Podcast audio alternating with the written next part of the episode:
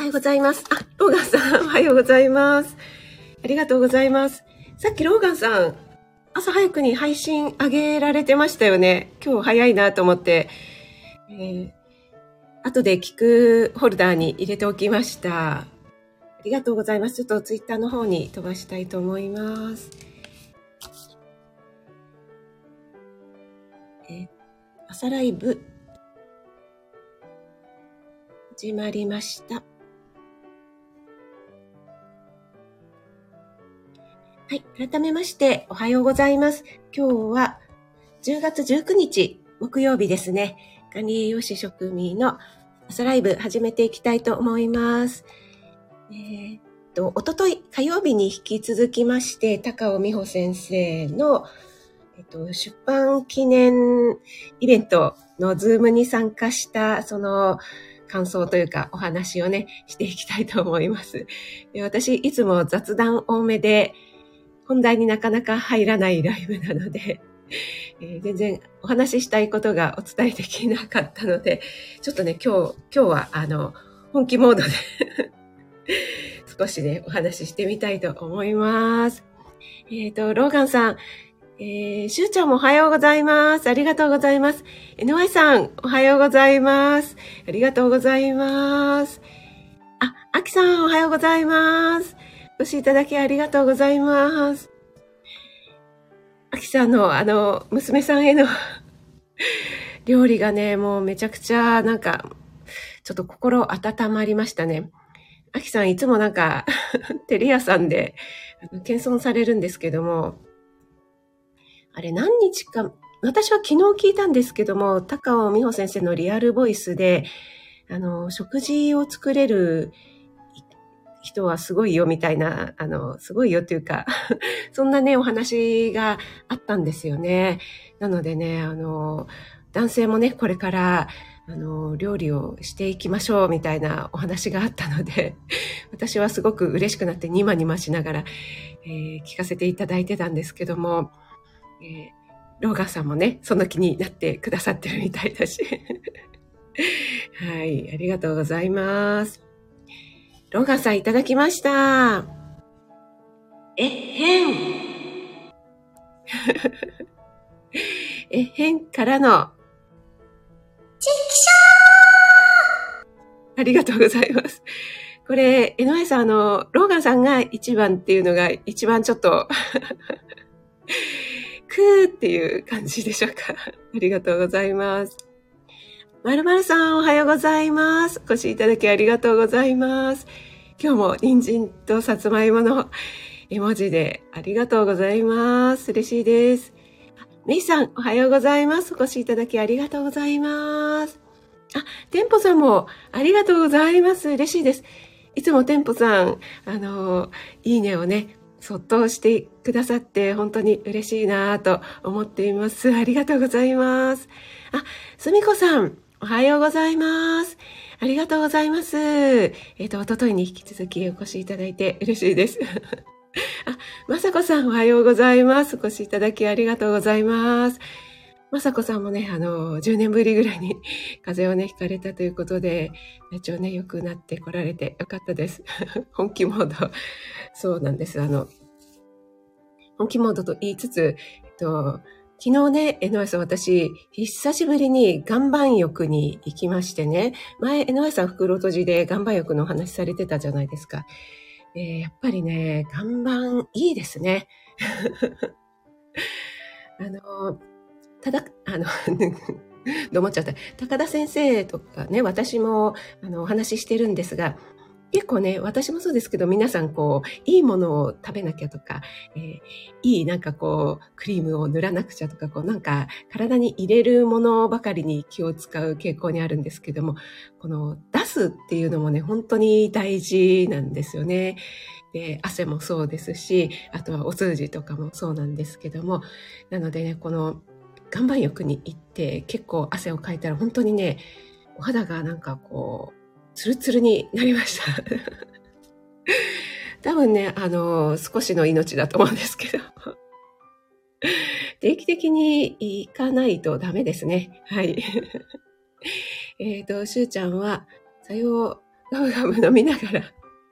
お希望の、しゅうちゃんも左右を始められましたか？ありがとうございます。あ、高田先生、おはようございます。ありがとうございます。ちょうど今お話をしていたところです。ツイッターにもね、ちょっとあげたんですけども、やっぱり出すこと大事だよねっていう。はい。えー、っと、あ、まさこさん、聞きました。ということで、少し仕事終わるの22時。ああ、ねお仕事ね、本当に大変ですよね。そうそう、あの、ちょっとね、心を壊してしまって、うつ病というふうにね、診断されて、で、えっ、と、お家でいるんだけども、あの、お仕事できずにいる息子さん、えっと、24歳っておっしゃってたかな。で、えっと、仕事には行けてないんだけれども、家のことをね、食事を作ったりとか、洗濯物、洗濯をしたり、えー、一緒にお買い物に行ったり、洗濯物を畳んだりとか、そういうことをやってくれてると。で、えっ、ー、と、これ、女の子だったらあんまり思わないけども、男の子だから、あの、ちょっともやっとしてしまう っていうところは、これはやっぱりあの、なんていうんですかね、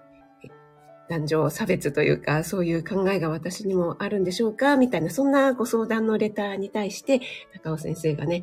あの、それだけお家のことをね、できるって素晴らしいことですよ。料理ができるってすごい素敵なことじゃないですかっていうお話をね、してくださったんですよね。はい。あ、シアママさん、おはようございます。お越しいただきありがとうございます。皆さん、ね、最高ですよね。はい。あ、マーブリン、おはようございます。お越しいただきありがとうございます。あ、シアママさん、あの、昨日の食レポですよね。NY さんのね。えー、私もね、参加したかったんですけども、急だったのでね、参加できずに、そして、コラボ収録かと思ったらライブだったんですね。ちょっとね、私も後で聞かせていただきますね。そして、あの、ネットリ系のガリガリ君のね、ちょっと見た目、パッケージは怖いけどというピーナッツのアイスをですね、私も買ってみたいなと思います。はい。高田さん、出せないのが現代人ですから。ありがとうございます。はい、えー、ちょっと採用を飲みます。あ、そうですね、まさこさん。感情もね、やっぱり、なかなか、どうなんでしょうね。えっ、ー、と、今の世代の、これ、日本人特有、私たちの頃もそうでしたけどもね。はい。あ、ーちゃんおはようございます。え、もう朝のね、お忙しい時間なのでね、お耳だけでも参加していただけるだけで嬉しいです。ありがとうございます。はい。よしさん、本当に仕事早くて、私も、はい、びっくりしました。えっ、ー、と、今日ですね、あの、おとといお話ししました高尾美穂先生のこの新刊ですね、娘と話す体、心、性のことっていうのの出版記念イベントズームに参加してということで、えっと、あまりお話できなかったんですが、私、あれからね、こう気になるところをピックアップしながら読んでいて、で本当にね、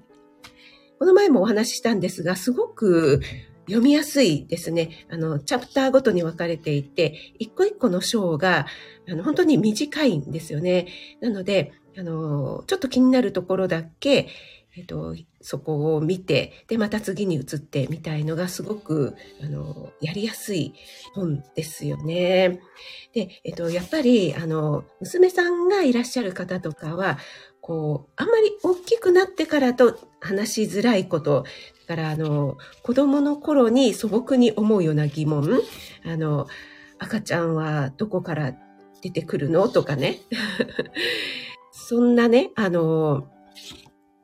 疑問から、あの、答えていくのがいいかもしれませんね、っていうような。はい。あと、まあ、後半の方には、えっ、ー、と、当たり前じゃない無事に産むこと、生まれることとか、嬉しくてもブルー、複雑な、えー、妊産婦の心とかね、えー、そんな心のこととかもいろいろ書いてありますね。はい。で、えっ、ー、と、先日はですね、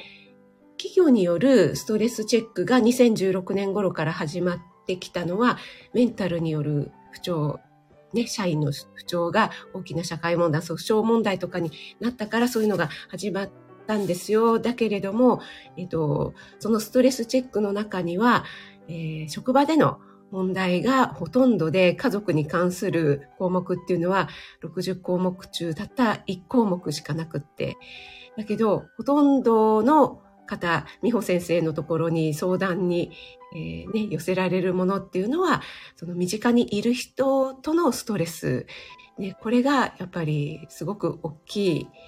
そういうね、問題になっているんだけれども、うん、なんかこれって、こう、的いてないな、なんか男性が作ったんじゃないかな、みたいなね、そんなお話もされていましたね。あ、ペコリンさんおはようございます。お越しいただきありがとうございます。子供ラジオさんもおはようございます。ありがとうございます。今日はですね、あの、早めに本題に入っております。はい。で、えっ、ー、と、そうですね。親から受ける影響は大きいよということで、毒親っていう言葉もありましたよねっていうようなお話もしたかと思うんですが、えっと、みょう先生がおっしゃってたのは、そもそも、あの、母と娘ってすごく近いけれども別々の人間なんですよっていうことで、もうさらに言えばもう30歳ぐらいね、年齢差がある、そういうね、違う世代を生きている女性同士ということでね、えっと、例えば職場にそれぐらいの年齢差の女性がいたら、ああ、ちょっと、あの、この話題通じないかな、昭和過ぎたかなとか、やっぱりジェネレーションギャップあるよねっていうふうに普通に受け止められるんだけれども、ひとたび娘ってなると、なんでしょうね、なんかこう、私の一番近くにいるし、自分の血が繋がっているから、ね、なんでわからないのっていうね、あの、そういうバイアスで見てしまうよね。っていうことをね、おっしゃっていました。はい。だけれども、やっぱりね、あの、娘さんも一世代下のえー、年代の女性で、しかもね、自分よりももう全然経験値も少ない女性なんだっていうふうに考えたとき、考えを持てればね、えー、ああ、それは当たり前なんだよね、そうだよね、っていうふうに、あの、ちょっとね、俯瞰して、客観してみ、客観視できれば、あの、お母さん自身がもっと楽に接することができるよって。で、えっ、ー、と、お母さんが楽に接することができるっていうことは、娘さんにとってもすごくね、あの、いい、楽なんだよっていうことですよね。なんでかっていうと、あの、お子さんっていうのはすごく親からの圧を受けて生きている。これはね、あの、娘に限らず息子とかもそうなんですよね。はい。えー、そんなことをおっしゃっていました。ああ、そうだよなと思って、やっぱりね、もう30ぐらいも年齢が違うけれども、なんか、あの、自分の子供ってなると、なんでしょうね、そういうふうに客観視できなくなるっていうのは、本当にね、ありますよね。はい。でね、えっと、毒親っていう言葉とかもね、えー、お話ししましたけども、やっぱり自分がどういう環境で育ってきたかっていうのは、すごくね、自分の人生を決めるのに大きな影響を及ぼしているんだけれども、やっぱり、あの、親からね、あの、こんな風に育てられてしまったとか、だから今の自分はこんな風になってしまったっていう風にね、思うのは自由なんだけれども、ずっとその状態でえー、過ごしている、そういうふうに決めているっていうのも自分なんだよっていうのを早く知ってほしいです。それは親のね、呪縛なんですよ。その呪縛をね、いつまでも、あの、自分にかけているのも自分だし、自分で、えっ、ー、と、いい、あまりいい育てられ方をしなかったけれども、自分の子供にはそういうふうにしないようにしようとかね、そういうふうに決めるのも自分なんですよっていうね、えー、そんなお話をされていて、うん確かにね、私もあの、親に対しては、あの、そんな気持ちもね、あって、結構、あの、うち兄と私と二人兄弟で、兄は5つ上なので、やっぱりね、あの、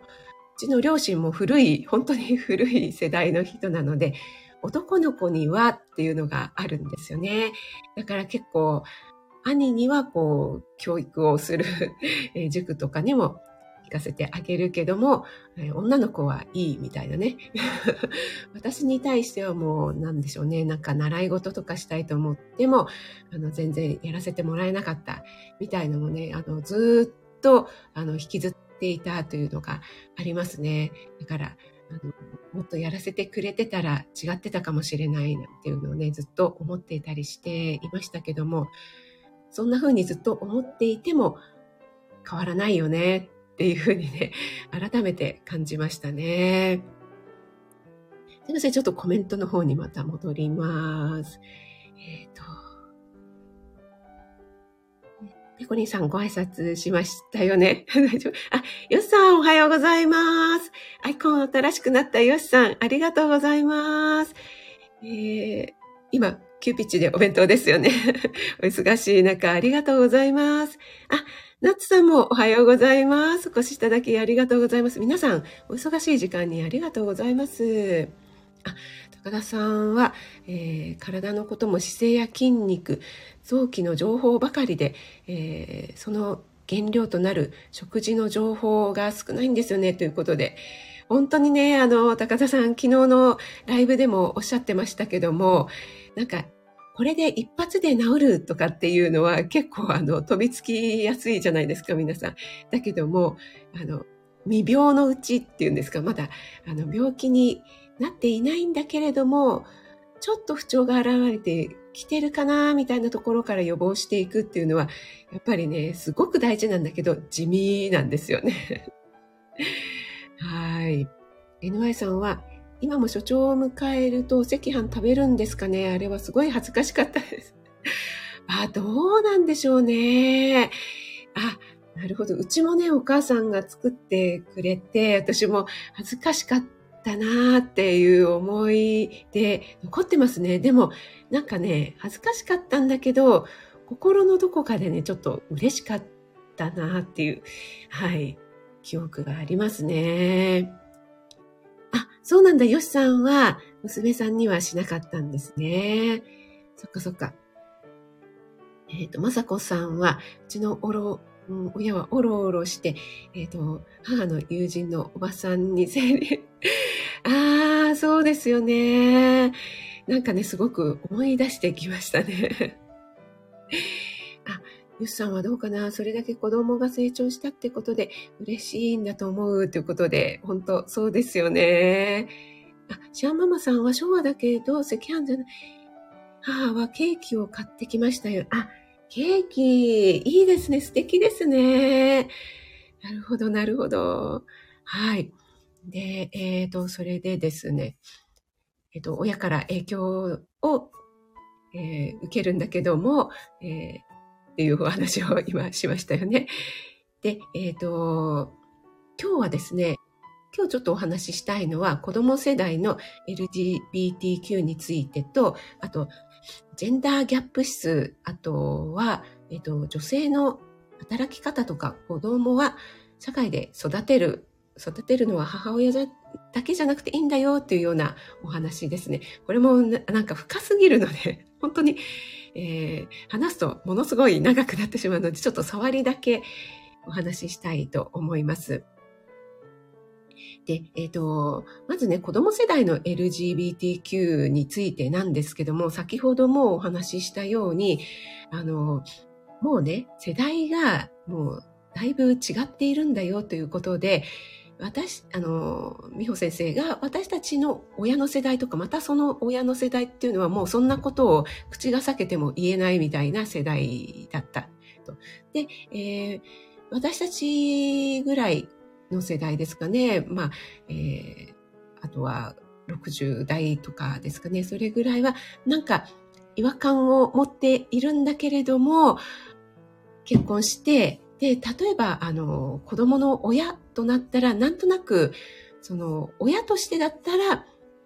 やっていけるとか、フィットしていけるような世代だったかもしれない。だけれども、またこの一世代したとなると、もうだいぶ変わってきてるよねっていうことで、ちょっとね、あの、そんな、話を子供がしてくるかどうかっていうところなんですけども、そこもさっきのこの、ちょっと、あ、そうだよね。え、そういう考え方もあるよねっていうふうに自分の子供であっても客観視できれば、えっ、ー、と、だいぶ違ってくるよねっていうお話がありました。で、例えば男の子だったら、あの、あんまり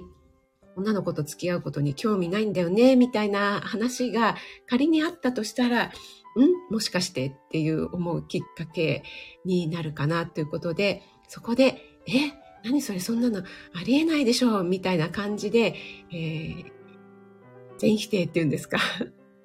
そんなね、言葉を出そうものなら、もう子供は貝のように口を閉ざしてしまって、それ以降ね、親は分かってくれない、絶対に話したくないっていうふうに思ってしまう。から、あの、やっぱり一番身近にいる親こそ理解者であってほしいから、もし仮に理解できなくても、ああ、そういうこともあるよね。うーん、そうなんだっていうふうにね、聞いてあげる耳を持ってもらえれば嬉しいなというお話がありました。で、えっと、ジェンダーギャップ指数は、あの、ちょっとこれ1個でも配信できるぐらいな、あの、ボリュームなんですけども、あの、日本は今年ですね、2023年に146カ国中125位だったんですよね。で、昨年は116位だったのに、なんで落ちちゃってるのっていうね。そこにすごく美穂先生は嘆いておられました。あの、日本先進国なんだよっていうね。で、えっ、ー、と、そのことに対して、さらっとしか報道されなかったことに対しても、すごく嘆いていらっしゃいましたね。これは本当に、あの、男女格差が生まってないということをね、改めて、あの、感じずにはいられないっていうことですよね。で、146カ国中125位って、そのちょっと下あたりってアフガニスタンとかもう生きていくことで精一杯みたいな国が並んでて、なんで日本がここにあるのっていうことをものすごく訴えていらっしゃいました。それだけ女性の働き方っていうのは変わっていない。で、あの、扶養範囲内、えー100何万円とかありますよね。ああいうのもすごくそれ以上働いちゃうと損だよね、みたいのも足かせになってしまってるし、あと最近ね、いろいろあの、埼玉の何ですか？なんか問題ありましたよね。そういうのももうお母さんが家に、お母さんは家にいるっていうのが前提の話じゃないですかっていう話もされていました。はい。でね、やっぱり子供っていうのは、あの、社会が育てるもので、育てるのはね、お母さんだけじゃない。でね、えー、それでいいんじゃないんですか？っていうことと、あの、まあ、この本を絡めて、えっ、ー、と、間違いなく、出産、妊娠出産ができるのは女性だけ。これは間違いないこと。なんだけれども、逆を言えば、それ以外のことって女性じゃなくてもできるんですよね。って強くおっしゃってました。はい。なのでね、あのー、もっとね、えっ、ー、と、男性がやってること女性がやってることも、あの、同じようにできる社会になっていったらいいよねっていう話をね、すごくされていて、あの、聞いてるみんなもね、すごく首をブンブン振りながらね、はい、聞いていました。私はですね、すごい気の抜いた格好をしていたので、パジャマだったんですね。でね、一応ね、上にね、ユニクロのなんかパーカーをね、着ていたんですけども、あれこれ、この前もお話したかな。そうそうそう、それで、ちょっとね、顔出しできなかったんですけども、最後にね、あの、顔出しをして、えー、ご挨拶をね、させていただきました。はい。ということで、はい、ちょっとコメントの方に戻ります。うん。えっ、と、どこまで、どこまで行ったかな？えー、と、どこまで、どこまで行ったかな？あれ？ドゥルルって言っちゃって。あ、シアンママさんのケーキだったっていうところですよね。はい。えっ、と、料理下手くそあるある？これは、なんだろう？はい。ケーキはね、すごく羨ましいですよね。なんかすごくシアンママさんのね、お母様の心遣いっていうか、なんかもうシアンママさん配信されてないけど、インスタとか見ていて、すごくもう、うん、ヨシさんとかもおっしゃってたけど、生き方とか、なんか生活をね、こうすごく楽しんでらっしゃるセンスがいい方っていう、なんかね、うん、すごく感じてくるものがありますね。あ、ナツさんはやっぱりお赤飯を炊いたお祝い事だからっていうことですよね。ペコリンさんは、えっ、ー、と、あ、学年で最後だったため、先生も心配してくれて、えー、なった時クラスの男子までおめ、そうだったんですね。いやなんかこれすごく、なんだろう、心温まる、ほっこりするお話ですね。なんか、学年の男子がそんな風に言ってくれるって、なんだろう、すごくいいですよね。私、先日ね、あの、高校の時に、えっ、ー、と、出産シーンを男子と一緒に見たことがあったっていうね、あの、性教育なんでしょうかね。うん、それでね、やっぱりね、あの、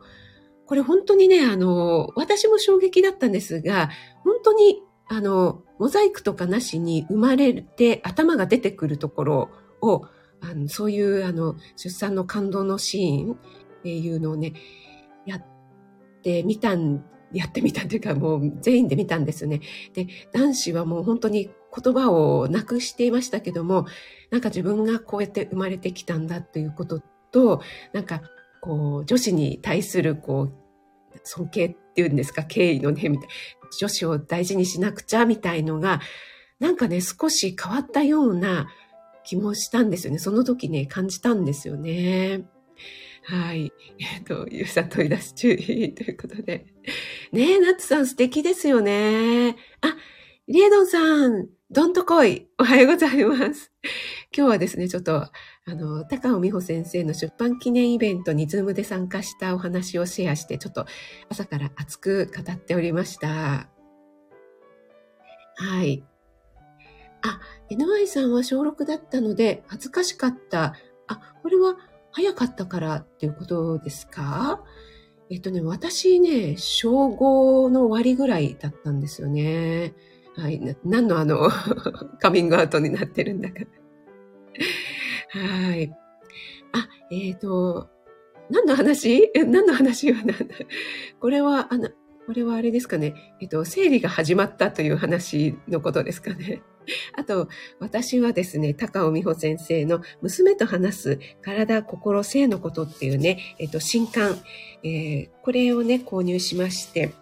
で、えっと、私、息子しかいないんだけれども、息子もね、あの、やっぱり、この、えっと、女性の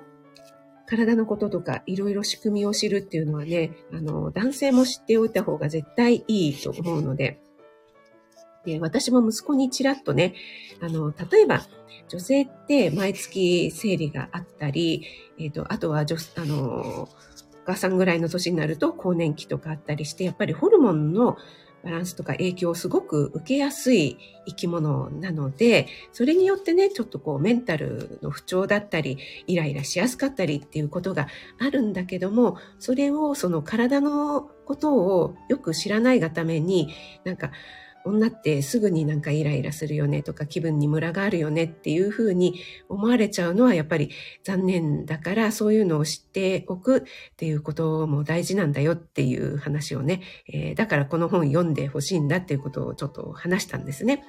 そしたら、あの、息子はどこであの聞きかじったかわかりませんが、ああ、そうだよね、あの、マリッジブルーとか、あと、ワタニティブルーとか、そういう言葉もあるもんね って言ってましたね。どこまで知ってるかわかりませんけど。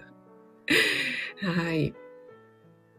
えっ、と、えー、ペコリさんもみんなそんな頃が多いよね、ということで、よし、えー、皆さんいろいろなストーリーがあるんだなってお弁当作りながら、うなずいて、よし、お弁当大丈夫ですか？潜ら、潜れない状態で。ああ、お赤飯ね。そうですよね。うちもね、あの、兄と父だったからね、兄がね、え、なんで今日お赤飯なの？なんか、なんか、あの、お祝い事でもあるの？みたいに言った時はちょっとね、恥ずかしかったですね。はい。えー、っと、あ、ペコリンさんは、我が家は盛大にお赤飯。あ、タイ。ああ、ね、タイもね、お頭付きでとかね、ありますよね。はい。いいえ、江上さん全然大丈夫です。はい。ねすごい素敵ですよね。なんかペコリンさんのお母様のお話いろいろ聞かせてもらってますけども、なんか素敵だなって思いますね。美穂先生もね、お母様との関係性がとっても良くって、でね、あの、自分はそういうね、あの、母と娘でこう、いざこざしてなかっただけれども、やっぱり周りでね、み、あの、いろんな話は聞いていたということでね、お話しされてましたね。用具一式。え、用具って何だろう？あ、そうなんですね。ええー、ああ、なるほど、なるほど。妹さんもね。でも、そういうオープンな家庭っていいですよね。って別にね、あのなんて言うんでしょう、当然のことというか、ね、なかなかそういうのってこう、話せないね、そういう環境ありましたもんね。うん。えっ、ー、と、まさこさんは、用具一式ハンカチに包んでくれたおばさん、えー、目標になりました。ということで、ああ、それもなんかね、気遣いですよね。あの、今でこそ、あの、本当にこう、薄くなりましたけども、前ってまだちょっとこう、分厚かったじゃないですか。だからね、あの、トイレとかにね、こう、特に小学校の頃ですよね。なんかポケットとかがあんまりなく、なかったりちっちゃかったりすると、すごくね、トイレに行きづらかったっていう記憶がありますね。はい。リードンさんは特に何もなかったな、ということ。あ、ラメちゃんおはようございます。お越しいただきありがとうございます。今日は前回に引き続いて高尾美穂先生の、えっと、出版記念イベントにズームで参加したお話をしていて、今日は特にあの娘娘とのお話？私は娘いないんだけれども、ラメちゃんね、幼稚園頃から娘さんにお話しされてたって言ってたし、今はね、ちょっとね、生理が始まった時期、そんな話をね、えー、しておりました。よしさん、頑張って、あ、もう44分になっちゃってますね。すみません。また長くなっちゃいましたね。あ、ラベちゃん、うちのいとこ出産シーン、全国放送、え、そうなんですか？ええー、それはすごい。えー、っと、最初不調で夫人が連れて行かれて、えー、みんなにじろじろ、ああ、ああ、そうですよね。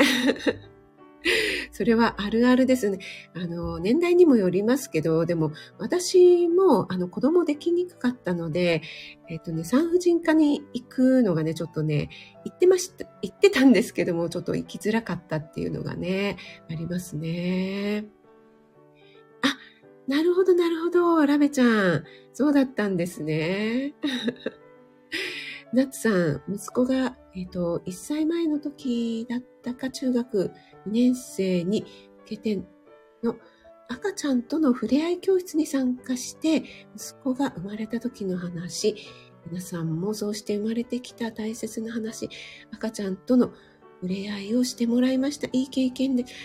ああ、これすごくいいですね。息子ちゃんね、私もちょっと画面を通して、ね、ご挨拶させていただいたことあるんですけども、すごくね、あの、素直そうないい息子ちゃんですよね。もう、夏さんにね、育てられたらもう絶対そうなるだろうという感じですけれども、はい。えっ、ー、と、あ、ラメちゃん全然大丈夫です。はい、えー、そんなことでですね、ちょっとあの、まだ話し足りない感はあるんですけども、えー、皆さんね、よかったら、娘さんがいらっしゃる方、むすあの娘はいないけど息子がいるよという方、それからね、あの、子供はいないけどっていう方、結婚もしてないけどっていう方、あの、ちょっとね、えー、読んでいただけると、いろいろなね、ことが分かってくるからすごくね、読みやすいんですよね。で、やっぱりね、私も、このズームに参加してよかったなと思うので、えー、今度ね、また会ったら本当にまた参加したいなと思います。あの、どなたでしたかね、こう、リアルで、えー、参加して、すごくね、あの、一緒に写真撮ったり、えー、握手をしてもらえたりして、すごくいい体験だったっていう、すごい羨ましいなと思いましたのでね、またそんなね、機会があったら、私も参加したいなと思っております。皆さん、ありがとうございました。はい。夏さんも、はい、可愛いポーチとかあって、本当にね、そうですよね。うん。はい、ラメちゃんもありがとうございます。あ、なおちゃんありがとうございます。はい、今日はね、高尾美穂先生の話をさせていただきました。リエドンさん、なおちゃん、なつさん、ノアさんもありがとうございます。遅くなっちゃってすみません。まさこさん、えー、ラベちゃん、ペコリンシャン、シアンママさん。あ、やっちゃんおはようございます。ありがとうございます、やっちゃん。やっちゃんも思春期の娘さんがいらっしゃるので、ぜひ聞いていただければなと思います。ありがとうございます。お耳だけで参加してくださっている方もありがとうございます。男性もね、聞いてくださってありがとうございます。テンポさん、子供ラジオさん。よっしー、あきさんもありがとうございます。つみこさん、ありがとうございます。めいさん。えー、やっちゃん、あーちゃんも、まるまるさんも、ありがとうございます。皆さん、素敵な一日をお過ごしください。ありがとうございます。あ、メイさん、ありがとうございます。